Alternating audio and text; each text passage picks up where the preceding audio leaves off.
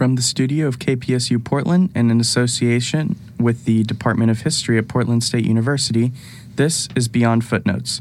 Join us as we explore public, local, and world history through discussions with professors, authors, and fellow students and alumni. Today, we have the pleasure of interviewing Professor Schechter, a specialist in women's history, public history, transnationalism, and world history. We are going to focus on the Get It on Paper exhibit, which was located in the Multnomah County Library last spring, and it celebrated the 20th anniversary of the Street Roots newspaper. Professor Schechter, the coordinator of the project, received her PhD from Princeton University and is now a professor at Portland State University. Professor, welcome to the show and thank you for joining us. Good morning. It's great to be here. Would you mind starting by telling us how you became interested in history? Sure. Well, I, I, think it has something to do with growing up as a child of immigrants, or first and a half generation, as I like to say. Uh, in in downstate New York in the in the 60s and 70s. Uh, my mother is an immigrant from Spain, and my dad is the child of turn of the century, turn of the 20th century European immigrants. And so my people just got here, as far as I'm concerned, and I, I think that growing up, I grew up in Lower Westchester County, uh, New York, and sang a lot of songs in school that were hard for me to place in terms of my family history and my family's stories. And and I think one in particular was John Brown's Body. and I just remember, you know, singing these songs uh, like John Brown's body lies a moldering in the grave, but his truth goes marching on. I'm like, well, who is John Brown? and what is this? What truth is marching on? And and where am I? Essentially, where am I? So I think being a historian has been very much an exploration of, of how I got here and how we all got here and what it all means and and in some ways what are the songs we sing and the stories we tell about about belonging, about place, about family, um, and about, of course, politics, which which that song is also about. It's about the challenges to slavery and the fights, uh, many fights, including Civil War, fought to end slavery uh, in part. And um, so, yeah, so that's a pretty that's a that's a good little one one minute version of why I became a historian. Excellent. Well, uh, can we begin by explaining the term public history for our listeners at home? Sure. Uh, public history refers to storytelling or exhibits or, or anything that's really produced with an idea of a general audience and and often Portland State students insist, I think rightly, that it be free. Mm-hmm. You know, we live in a market driven society and, and access to almost anything, unfortunately, including education uh, higher education, especially, costs money. And I think there's a very strong impulse in the practices and institutions of, of public history, and I, by which I mean, you know, museums and exhibits and monuments and walking tours and all of it, is that it be free. And um, and that is sometimes difficult to do because it takes resources to do preservation, to to collect and make make understandable, make legible, if you will, the, the pieces of the past that come to us. You know, sometimes they just come to us in green garbage bags. You know, sometimes it comes to us in all kinds of uh, messy ways, right, and broken ways. And so, what we do as historians is we try to put those pe- pieces back together. But you know, historians have to eat. we all have to eat. But I think a really important part of public history is that it be free and and created with the intention of, of a wide audience. Yeah, so that's my definition. So what kind of what goes into projects like the Street Roots exhibit? I mean, what kind of work and research do you have to do to put on such a important exhibit, especially for the Portland community? Wonderful question. Um, I think the two things that were especially powerful in the Street Roots exhibit was a the vision of the organization itself that it that it knew it had an important story to tell and that like many nonprofits um, and public you know public minded um, organizations they had very little um, capacity you know extra people and extra money to to tell their story uh, and retell their story so but but the leadership and the organization as a whole understood that they have a really important story to tell in fact Street Roots in, is in some ways as a newspaper um, is a story machine. Now, these these are folks who really understand the power of storytelling. That's that's the first thing that's really fabulous about this project. And I think the second thing is we had a very committed additional partner in the project, which was the Multnomah County Public Library, um, especially the Central Branch, the curator of the Collins. Um, gallery, Rachel Short, and the whole staff there. Not only do they take their public mission, right, to make you know, to make information and literature and ideas widely accessible. But they have a special relationship to the vendors at Street Roots, the people who sell the newspaper, and the people and the writers as well. They they are proud holders of a complete set of Street Roots in their collection, and I think they defend mightily um, their their mission. Right, their mission to again be free, be accessible and to lift up and preserve the stories and history of the community. So I think those those two things were were essential in in bringing the Street Roots project forward and to fruition. It's awesome. Uh, how do public histories benefit the community? Clearly, they're super important to have uh, exhibits like this and such. Yeah, I mean, it's. Um, I think they benefit in many ways. I mean, it's my belief. This is kind of a, a premise of my uh, of my practice as a professional, but also as my founding little anecdote at the top of the hour indicated. I believe that there's a deep hunger for history in in humanity, in all of us, and I think that in in young people, I think it's very you know, I think it's very palpable to me, but also across the age spectrum. People are hungry for stories. Humans love stories. Um, we are story machines in some ways. So, um, what I tell my students um, is, you know, his, the practice of history, the discipline of history, gives you the tools and the confidence and the ability to preserve and tell stories and interpret stories. And if you don't do that work, either your either your story won't be told, or it's going to be told by someone else in a way that you may not like or we may be stuck with, you know, plastic and sugar, which is the general diet of, you know, our, our general culture. So if you're sick of plastic and sugar and you want, you know, to make sure your story is told and that you can interpret the other stories that are around you, that is the that is the gift of, of historical thinking and historical practice. And um, though it takes resources, we do it all the time. We do it anyway. so we have a we have a wonderful mission to um, to share and spread, if you will. Now, unfortunately for our audience, the Street Roots exhibit ended last spring. Um, I had the privilege to be able to go. It was a beautiful exhibit, very well done. Would you mind giving our listeners some background on the Street Roots newspaper and the overall project?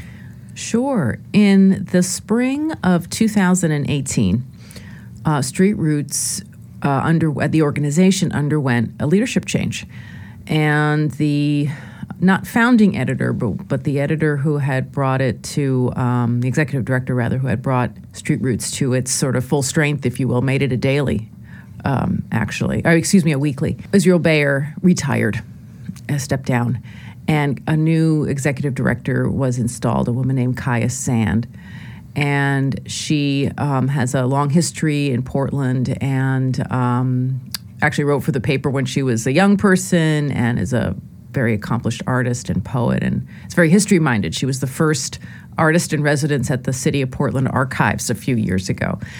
And um, Kaia came in both, I think, needing and wanting to lift up the history of Street Roots. It was a kind of a anniversary moment. She was looking at their 20th um, anniversary uh, coming up in 2019. So for her, it was as you know, it was a very obvious gesture to say, let's take stock, let's retell our story, and let's gather up our story and make sure we have it right at our fingertips. And I think this is um, again something we struggle with as Americans, as individuals, as families, as institutions.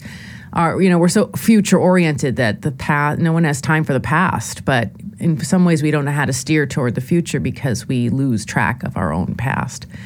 So she was very excited and committed to getting the material of the archives of Street Roots organized and making sure that that material would be accessible and help to empower herself as a new leader, but also her young staff, all the vendors, everyone involved in the Street Roots project can be strength. She understood intuitively that they their their work would be strengthened by having their own story just at their fingertips. So she put out a call um, to the community for interns to help with the material basis of their archives to get it organized. As as in most organizations I've worked with for 25 years in town, there were a lot of piles in the basement of paper called the archives, and they needed some attention.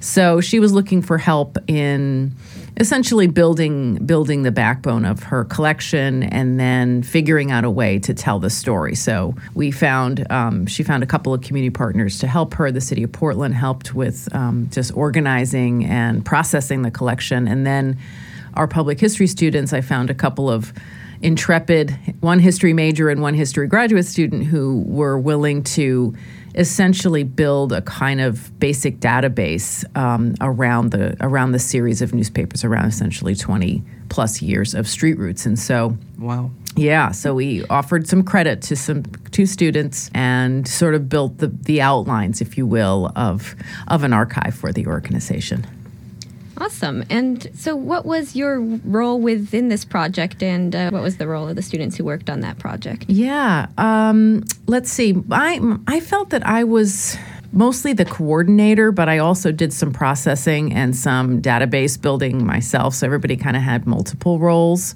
And let's see, we we we tried to find people to help. that was basically we knew it was too big. We, basically, we walked into the basement and saw a pile of paper that was taller than our heads. Oh my gosh! You know, eh, you know, it's a mountain. It was really, it was literally. I don't know if maybe went by my office a couple years ago. I used to have pictures of the pile of newspapers on my office door because that's how history is made, right? From piles of paper. And so we needed help sorting it out. So again, the City Archives came to our rescue, but I also wanted to partner with um, the School of Art and Design I mean, so art is so important to the Street Roots operation. Um, poetry, the creative world is very much a part of their how they tell stories and how I think the vendors, you know, kind of heal and build community. So we found uh, the School of Art Design has something called a social practice arts MFA, and actually it's in the undergraduate program as well. So I put out a little sort of feeler to art and design, and sure enough a couple of artists show up and decide that they want to use the newspapers as an installation um, at Pica um, over on the east side that became a beautiful kind of commentary on gentrification, part of an installation that was a commentary on gentrification and poverty in Northeast, well, I mean, Portland in general, but particularly Northeast Portland. So I guess my job was mostly just to find people to help, find people with, with vision and curiosity and, and and um, a kind of a kind of commitment to to preserving the fragile stories of fragile members of our communities because our street roots vendors and writers are homeless or formerly homeless or in other ways kind of economically fragile folks and um, their their materials are very precious and one of a kind so they needed you needed to sort of grasp that and if you're going to jump in and help and luckily we had wonderful people to help when you got involved with the project, I mean, you just described this mountain of paper, which is unsurprising. um, was it daunting at all? Uh, you must have known that it would have taken a lot of time to sort through and catalog all this material. Yeah, I, in some ways, though, that's a great question. In some ways, I was less worried about the pile. I was much more worried about how to make um, a visually engaging exhibit out of newsprint. Okay, so that I, I, was and sort of had to be 10 steps ahead. And maybe it's my gender upbringing, my gender socialization that I'm not afraid of messes. I, but I want to know what it's going to look like and make it look nice, right? So that's a bit of my my uh, my backstory. But um, yeah, so the so Street Roots presented a very interesting aspect of what all public historians have to deal with in the in the exhibit world, which is, you know, you you have a story to tell, but somebody gives you objects. And the primary way we experience sort of museums and exhibits and monuments is it's almost like a choreography. It's it's a it's visceral, it's physical. You're walking you're doing a little bit of reading, but you're mostly kind of marveling through glass, right? So, how do you build an exhibit I mean, and marveling through glass is not maybe the best way to learn history, okay? But it was the template we were given because we were using the Collins Gallery at Multnomah County Public Library. And they have a beautiful gallery, but it's fairly traditional. So no screens, nothing flashing, no music, no nothing to touch. You know, some museums now there's a lot of tactile and interactive. So we, that we, none of that was happening in the Collins Gallery. So I knew I had 12 very traditional vitrines or glass cases cases. So, how am I going to make newsprint come be be you, something that people want to marvel through glass at? now that's that, and and that's a very important question because even when you have sort of cooler objects, if you will. It, that doesn't mean that the that people are going to learn history by marveling at cool objects. So it just opens up a whole interesting question about visual learning, about how we mark meaning in our society. So that was what that was where my brain went first. So that was a little daunting. And it was extra daunting because remember we're in the digital age now. So not only did I have no screens to have kids fiddling around with or, or adults fiddling around with, but I um, I didn't have any objects at all. All I had was a lot of black and white newsprint. And again in the digital age one of the casualties frankly of digitization has been the old the old newspaper that every quote unquote everybody reads. So of course big big newspapers have have folded. Um, the, the you know the mainstream media is, has been in a in something of a crisis and so if so when I googled newspaper exhibits it was all this funereal you know, depressing stories basically about the end of the newspaper. Okay. There's even a National Museum of the Newspaper and Print Media in Washington, D.C., but of course they've jazzed it all up with digital. So, you know, so I had a slightly more upbeat tone. But so please don't Google newspaper exhibits because they're very depressing. They're very funereal. So those were the kinds of things that I was that I was concerned about. And um, so how to make newsprint visually compelling and how to build something that people could learn from and be inspired by, even though I didn't have a lot of objects. I had mostly text.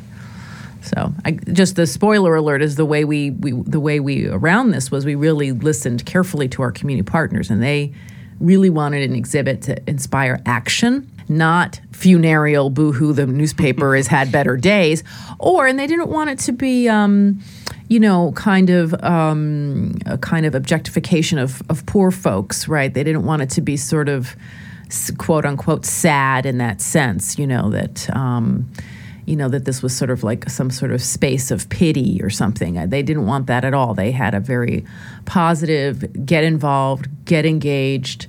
Um, that Street Roots is active and vibrant and a doing organization. So basically just really quickly we solved that so we, we met that visual challenge in two ways is one is we spent a long time actually sitting with the staff and sitting with vendors and thinking and hearing the words that they use to talk about what they do so we because we wanted each of the 12 um, display cases to have like an action word so we wanted to guide the viewer.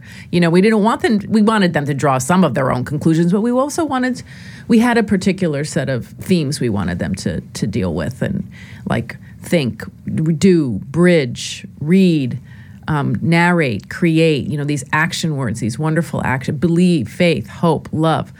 Um, so we had action words that kind of organized each vitrine, and then the other thing was to have an individual's story, bio- a biographical component to each vitrine. So it wasn't just a theme, but a person. It was both. And of course, again, we're back to stories and personal stories and the ways that those are compelling almost by definition. And again, the good news about Street Roots, they didn't have a lot of objects. They had some, which were quite charming, some posters and some other kinds of ephemera that were very colorful, but not a lot, as you as you probably recall from seeing it. But they have wonderful stories and wonderful people. So it was in a, in a sense, it became very easy to lift up individual stories and and tell them in a very concise and vivid manner to bring the organization and what it does to life. So you said that you had a uh, history major undergraduate and graduate student helped you. Yes. And was there anyone else who really played a key role in the project besides the three of you?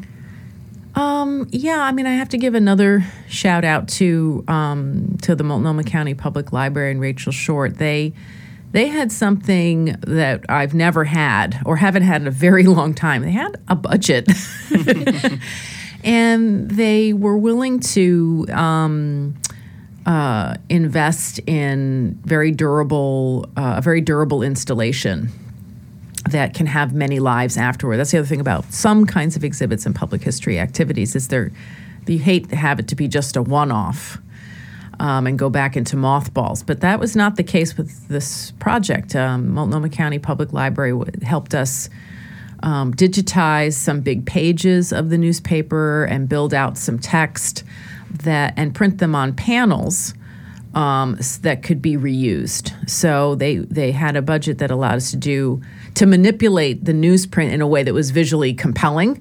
Otherwise, it's just a lot of standing around reading, you know, black and white text, um, and and also in a way that um, can be reused, which is environmentally and you know sort of culturally appropriate. So since the ex- installation in um, two, the spring of March of 2019, it's been installed in two other locations, and it's kind of like pop beads. You can use as many or as few as you need or have room for.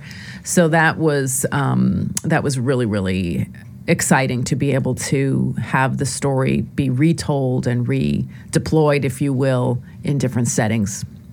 So, when you you mentioned this, you know, pile of newspapers, these piles of papers. How- Right. How, long did it take you to sort through all of that? Well, I true confessions, I didn't do it. I sort of wanted to do it because I wanted to have the I want to have my students to have the experience, but um, but because the city of Portland and then Street Roots' own internship program really rallied, um, it took them a summer. Short version is they took them it took them a summer, and I I didn't have to do it. So like next time I walked into the collection, it was all in boxes with dates on it and file folders and on shelves. So it was awesome. it was really terrific. But I think it really did take them an entire summer. So you know, eight ten weeks Wow. of work. Yeah, and you know they had to any any retention plan is also a destruction plan. So they actually had to destroy a lot of you know duplicates and stuff. And it was really funny because the city of Arc, the city of Portland said you know keep two copies of each newspaper. And Street Roots said, no, we're keeping seven. I think the number is seven, or maybe eleven, like some astronomically large from the from the from the archival management standpoint, a very gen- overly generous, right? Uh, supply, shall we say? Because you have one is a copy that you're going to eventually scan, and then one is a you know, so that's a reading copy, and then one is a preservation copy. That's sort of the maximum you would need. Newsprint does not save, does not preserve particularly well. It's bulky and it's messy. It's you know sticky. It has ink on it. But yeah, so that was that was pretty charming. I found it very charming that uh, that of course the paper wants to hold on to, to many more copies than the archivist. But I didn't have to I didn't have to navigate that one. I let I let uh, the city of Portland be the heavy on that. Could you describe for our audience the impact of Street Roots in the Portland community itself? yes, um, I hope I can do it justice. Um, I mean, I'm sure our viewers who live in the city have seen Street Roots around. It's hard to walk around the city and not see Street Roots. It is hard, although I can I can tell you many many people when I told them I was working on this were like, "What street roots again?" And it's sort of it's dimmer than I mean I think maybe at Portland State we feel you know we're kind of really rooted downtown, but the people passing through downtown, I'm not sure they I think they see street roots, but they really don't know what it is.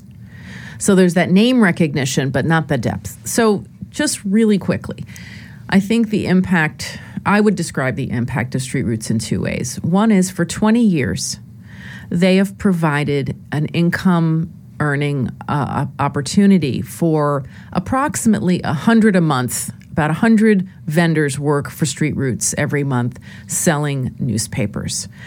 Um, so that is that is hugely significant. Um, they uh, are a clearinghouse for people who are in a tough place in their lives to find a job, to find support, to find encouragement, to find resources. The Street Roots office on Northwest Davis also provides space for meetings, for support groups, and most importantly, for the newspaper, for a writers group. I mean, essentially, Street Roots is a writers group at core. Its beating heart is a Wednesday morning kitchen table writing group. And that writing group has, you know, changed lives. And and then the the writing that they do, and then the reporters or the staff do, um, creates a newspaper that also helps change lives. So I do the math, but they do a beautiful annual report every year. But you know, literally hundreds of thousands of people have found help, have found income, have found encouragement, have found healing, and also a political voice. That's really Israel Bayer's legacy. I found a political voice to make change in our community. And I think the, the most recent success of Street Roots politically is the big housing bond that was passed in the spring of 2018. They were a key part of that coalition. And I think, again, the reason why they've been so successful politically, I would say, is the second thing they've contributed, which is in the meltdown of the major corporate media and in the disruption of digital technology. Street Roots has emerged, I believe, as the conscience, the voice of conscience of the Portland metro area. That is once the big the big entities melt down and then everybody scatters into these little digital pods, right, of whatever Twitter feed they're following. It's really street roots, which the reporters, the vendors, the staff who are on the street every day dealing with the city, telling the, the city's stories. Um, encountering one another, encountering people across class, across neighborhoods. And that voice, and those voices have filled a, a, a terrible void left by um, the retraction of other forms of civil discourse. Of course, that's even by, I'm talking now about print media, but also in the wake of Trump, when civil discourse um, has is very embattled and polarized. Um, I, I, truly believe that the kind of storytelling and um, and reporting that Street Roots does has filled a, a really needed space. It's been the conscience, I believe, of our community. What did the community think of this exhibit? What was the reaction?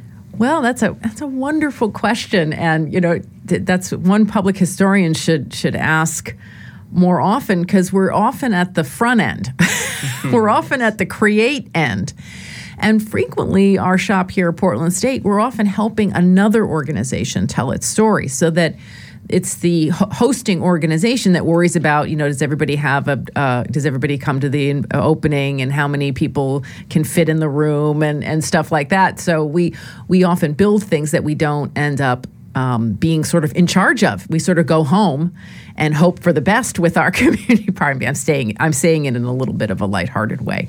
So i should know more about this but it's funny how our practice is structured. We're kind of the content team and we're less about um, the audience management side, although there is a literature and there is sort of um, professional wisdom on on that as well. But the short answer to your the shorter answer to your question is, the opening was packed, absolutely packed, on a beautiful Sunday afternoon in March sixth, I believe, was our opening last spring, and that was that was very gratifying. We were we did get a few bounces in the media. The Mercury picked it up, and Port PSU Vanguard also um, picked it up and. Um, they held a beautiful poetry. They released a book of poetry. Street Roots re- released a book of poetry in April. April's Poetry Month in the U.S. And they had an extremely well attended reading in the exhibit, in the room with the exhibit, which made it very, very powerful.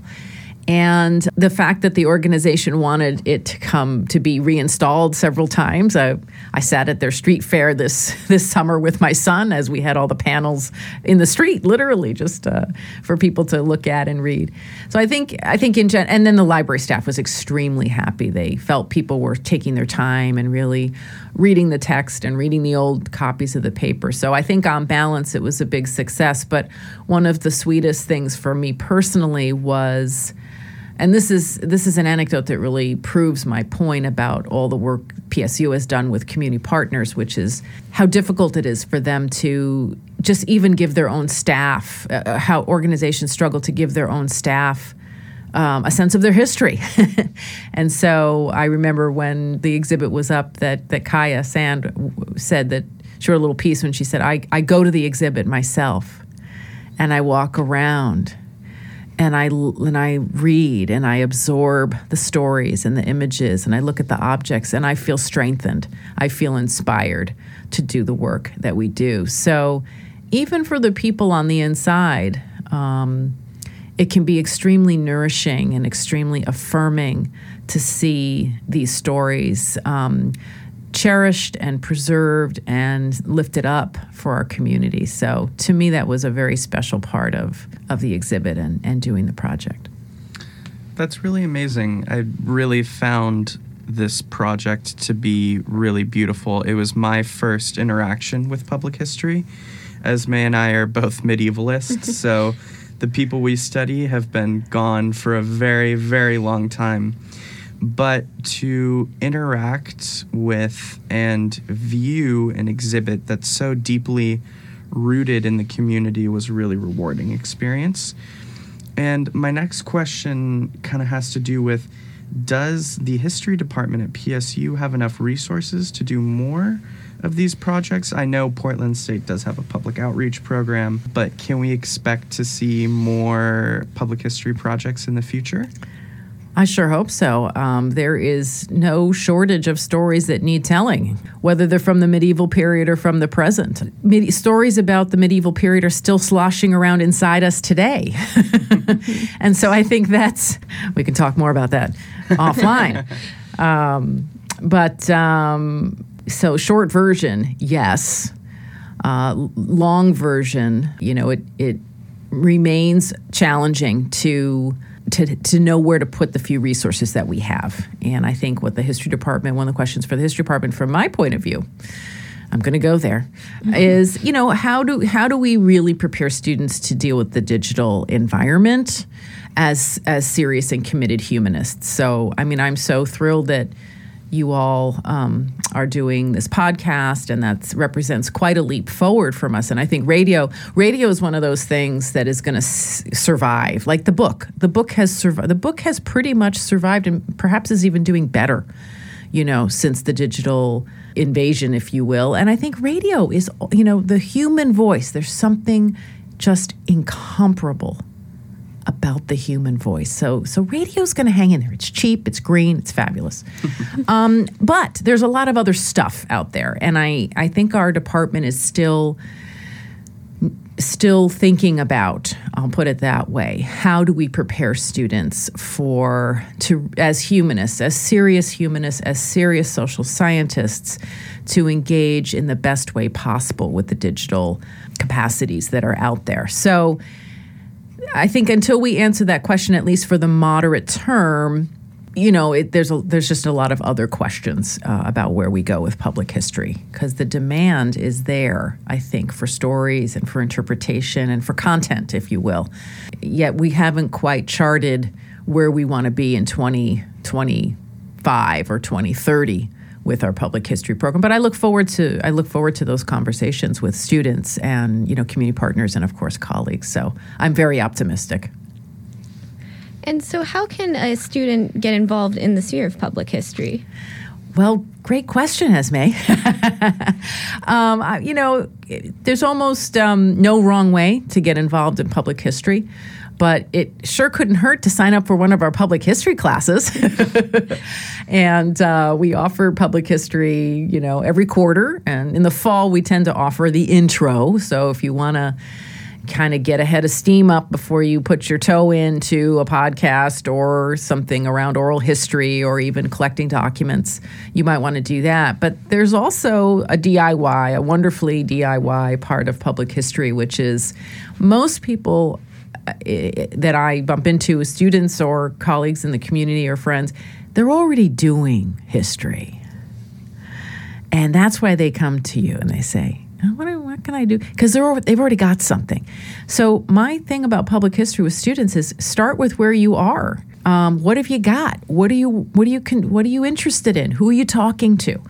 And um, you know start start interviewing relatives. Start collecting up old photographs and labeling them.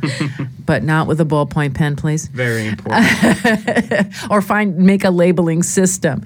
Um, you know rummage around in your in your parents and grandparents and cousins uh, you know photo albums and you know attics. So that when you come to class you already have something that you're that you can test your ideas on that you can work with digitization um, that you can think about you know your own archive. I think where technology is going is we're all going to be our own you know with with uh, what is it called? Uh, blockchain technologies you know we're all going to sort of be our own uh, bank of knowledge.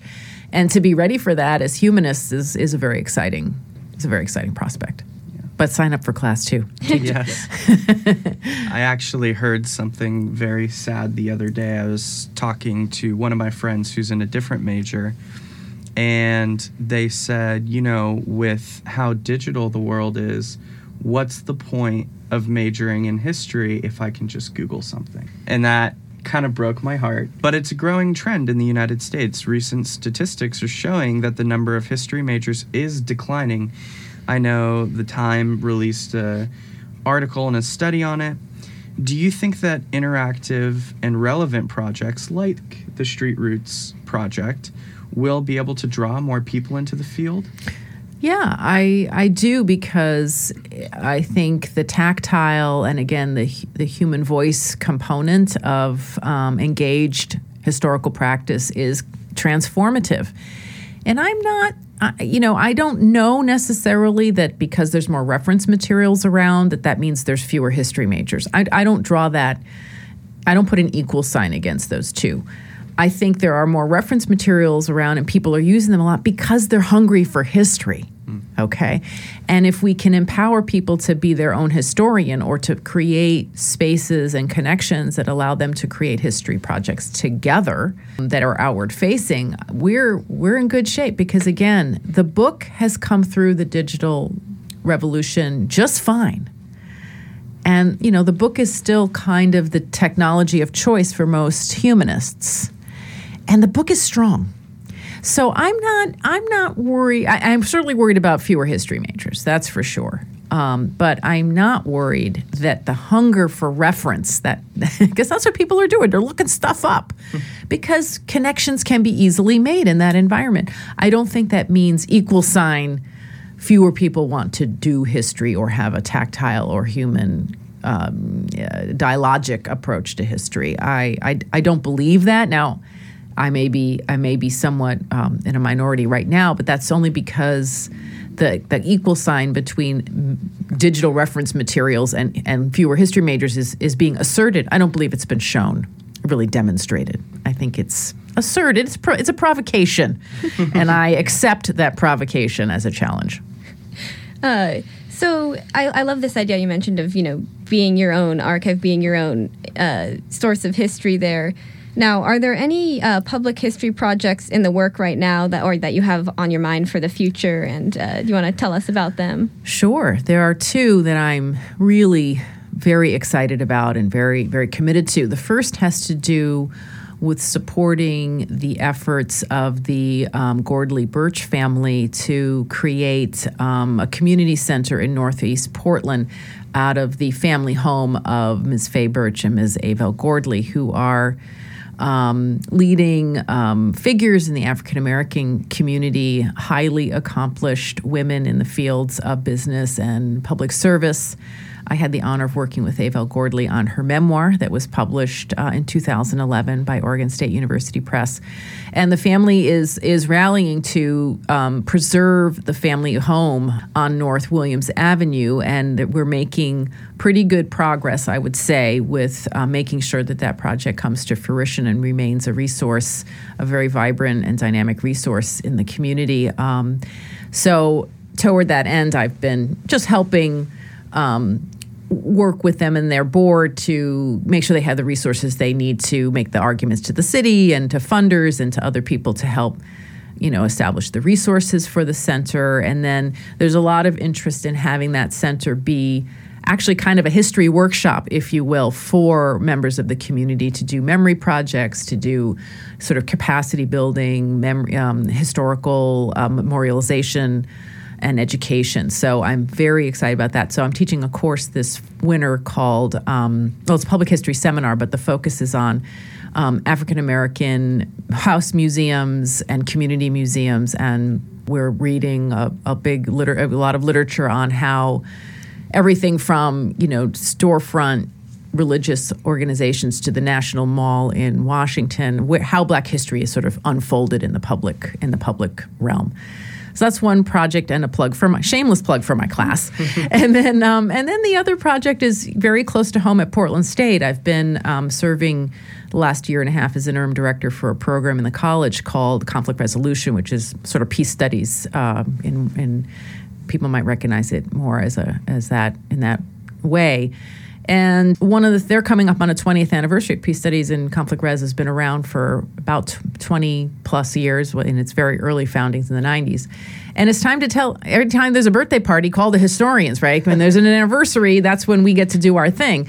So we're in the process of uh, just the very early stages of pulling together the founding files and documents around um, establishment of conflict resolution, which had a lot to do, or at least was involved in, you know, embroiled in at the time, uh, the Iraq War, uh, the Iraq Wars, I should say. So um, we're going to be able to use the founding of conflict resolution. This is my spring term course. That's my 511, my 411, 511 for all you students out there. Shameless plug. Shameless plug. Um, we're going to be pulling together the story of, I call it peace and peace studies at, at Portland State, which is what's sort of what we're going to be circling around to try to, to flesh out you know, what was the anti-war movement like in town at that time? Who, how was the impact on campus? We have a lot of veterans on campus, and, and we're involved um, in various ways with with students who serve and and and staff and others. And then, how did the peace studies? You know, how did the progressive kind of anti-war, if you will, uh, part of the community get together? So it's going to be a really interesting stew pot of issues to sift and we're going to probably do some oral history as well. So the, the we're going to do the we'll build the archive in spring term, and then about a year later we'll do an anniversary celebration um, in spring of 2021. Can you believe it? so plenty of time to get a piece of this project, and we're I actually wrote a grant for some interns. I'd like to have some paid internships in public history, and uh, see what kind. Again, it's going to be an interesting question of what is the visual what are the visuals? Again we have files on how departments start or you know reports on activism but how to how to make it visual. What what are we really saying here about the learning involved with um, with peace and peace studies? So it's going to be a new adventure for me. Very very cool. Well, I wish you the best of luck with all your future endeavors and projects. Thank you, Christian. And before we leave, as it is Esme's first interview. Woo-hoo. Now that she is my new co host, I am going to leave the time honored tradition question to her. Uh, and here's that time honored tradition question. Um, if you could travel back in time, uh, where and when would you go, and why would you go there? Oh my goodness. I forgot about that question you kind of hinted before. It oh, it's very exciting. it's very exciting. Well, I always tease my friends and family that I don't even want five minutes ago. I'm, I want the future some, somehow. But I think that um, 1910, 1912 um, in either London or Paris or New York would have been very, very exciting and, you know, kind of terrifying times as well. There was a lot of labor unrest. There was an explosion of artistic and creative work in, in the arts and poetry. Um, it was, of course, the high tides in New York of immigration. Um, so New York was, you know, just swirling with popula- new populations, many languages. Uh, and, you know, I guess I, on some level, feel like Virginia Woolf was right that somewhere along December 1910, the world changed. And I'd love to have been, you know, there and kind of felt that. I mean, I think we're still dealing with the reverberations of the, the changes wrought by essentially the World War One era, but would have been amazing to be part of that. Yeah. Really cool. Well, Professor, thank you again for coming on the show today. It has been our honor and pleasure to interview you, and we look forward to seeing any future public history projects at Portland State. Thank you both so much, and congratulations on all the work you do for the department. We're very grateful. Oh, thank, Thank you. Take care. So, to our audience, I would like to say that public history is a great way for students to get involved with the local communities. And to any students listening, we recommend trying to get involved in these projects. They're very important and a rewarding experience. The final product will also bring a community together and allow them to reflect on their history, which is incredibly important and an experience that I believe everyone can take something away from. As always, thank you for tuning into the show this morning. Beyond Footnotes is produced by students of the PSU Department of History and is recorded in the studio of KPSU. You can find information about this episode on our show page at kpsu.org slash beyond footnotes and on SoundCloud. We are always interested to know what you guys are thinking. We have also been entertaining the idea of a quiz trivia show, so please let us know your thoughts by contacting the Beyond Footnotes team on Facebook, Twitter, or email at beyondfootnotes at gmail.com. Thanks for tuning in, everybody. Have a good day.